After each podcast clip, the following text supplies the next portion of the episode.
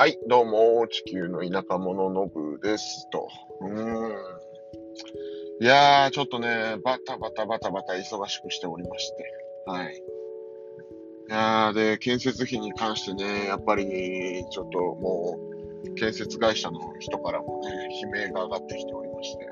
まあ、契約を当初結んだのが1年ほど前なんですけれども、そこからのインフレとかを考えると、確かに原材料費とかね、めちゃくちゃ上がってるのはわかるんですよ。ただね、いやー、ここね、どうにも折り合いつかない感じですね。うーん。まあ、多少払うしかないのかっていうところもありつつ、いやー、困りましたっていうような状況です。どんな状況やねんっていう話なんですけど、まあまあ、困ってます。まあ、なんとかなるでしょう。うん。ということでね、今日は何か新しいお話。まあ、ちょっと昨日もね、サボってしまったんですけれども、えー、なんか、新しいことね、えー、なんかあるかな。もうね、ちょっとね、インフレ関係の、なんかこう、ちょっとネガティブなニュースばっかり聞こえてきてですね、ちょっと気がめいる部分も多々あるんですけれども、うん仕方ないんだろうな、こればっかりはもう。う建設会社、あの、今回の私のプロジェクトに関しては完全にマイナス収支になると、助けてくれと、頼むとお願いされてて、本当かどうかわかんないんですけどね。ちょっとね、材料費とかもろもろの、じゃあ、その、レシートなら、なりなんなりちょっと見せてもらおうかななんて思ってるんですけど。こまですんのかって話もありますけど。いやーねー、困りましたよね、本当に。愚痴めいたものしか出てこない。物の価格がね、バカ高くなっているのとね。まあ、最近そういえばね、寒気も真っ只中って、今日珍しく雨降ったんですけど、パラパラっと少しだけ。うん最近暑いんですよ。うん。あわさ。南部。暑くて暑くてもう、ずーっと天気良くてね、今日は珍しく雨降ったんで多少いいんですけど、もうね、暑い暑いって言ってますけど、まあ、エチオピアで多分今1年を通して一番暑いぐらいの時期に差し掛かってるところだと思うんですけど、まあ、それでもね、あわさの気温としてはね、まあ、30度とかはいかないんですよ。28度ぐらいなんですけど、もうめっちゃ暑いって感じでですね。まあ、基本的にこの国エアコンとかないんですね。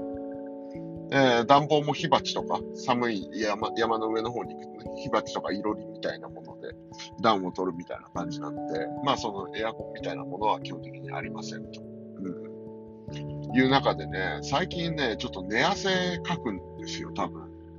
なんかこう、普段ね、えー寝巻きにしている、なんかボロボロの T シャツとか、まあ首周りのあたりとかにね、こう、朝起きてると、なんかこう、乾いてですね、潮の跡というかね、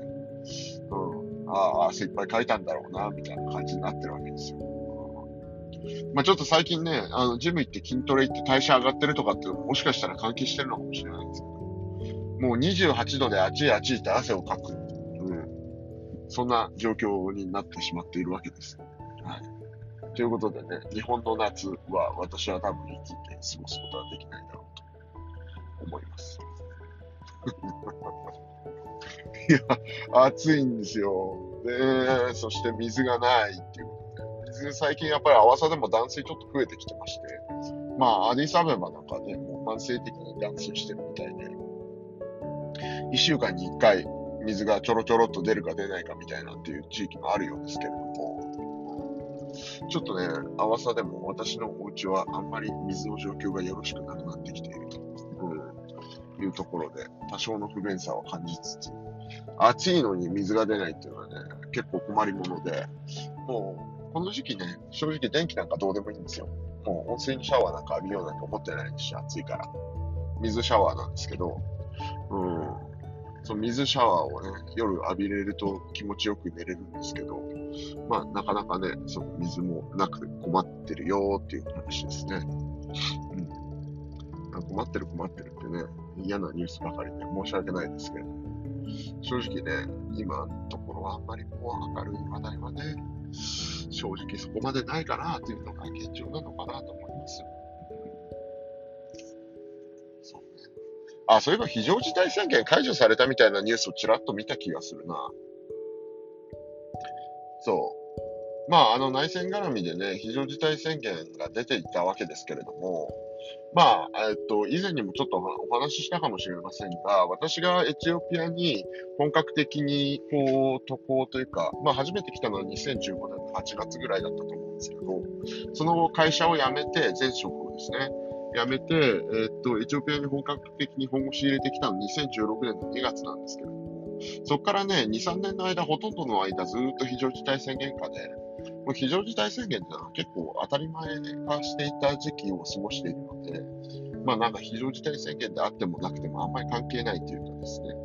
まあネットワーク繋がってりゃそれでいいかみたいなところがあったりとかするわけですよ。まあそんなわけで、まあ、非常事態宣言明けたみたいなニュースをちらっと見かけたんですけれども、正直私個人にとってはそこまでね、何の影響もない話なんですけれども、まあ、あのー、一個明るい話題としてね、この非常事態宣言が解除されたみたいな、すみません、ちょっと確定情報、いつ時点でどうなったとかっていうんじゃなく、なんかちらっとその非常事態宣言解除されたよみたいなニュースを中で見かけただけなんであれなんですけど、まあこれが本当にね、非常事態宣言解除されているということであれば、まあ非常にね、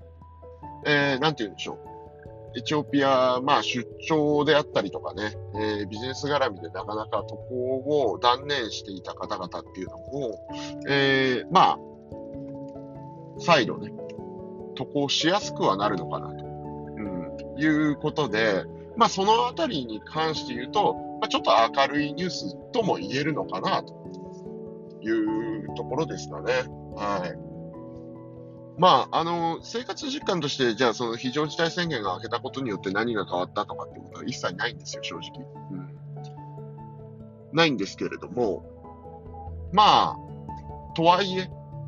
非常事態宣言解除されることによって、まあね、日本の大企業なんかこう、もろもろコンプライアンスとか安全管理上の問題で、非常事態宣言が出てるような国に対して、まあ、海外渡航、えー、なんでしょう。出張を認めないみたいなケースとかっていうのは多々あると思うんですけど、その辺が緩和されるようになるのであれば、まあ多少ね、経済的にもその海外からの投資とかね、まあ、その、輸出入、トレーディングであったりとかっていうところが、えー、多少戻ってくるね、兆しにはなるのかなということで、無理やりちょっと明るいニュースを一つ放り込んで、今日はこんなところにしておきましょうか。あちょっとね、昨日、今日とね、めちゃくちゃバタバタしていて、うん。これ、ね、疲れちゃいました。疲れたよーってことで、はい。ではまた。チャオ。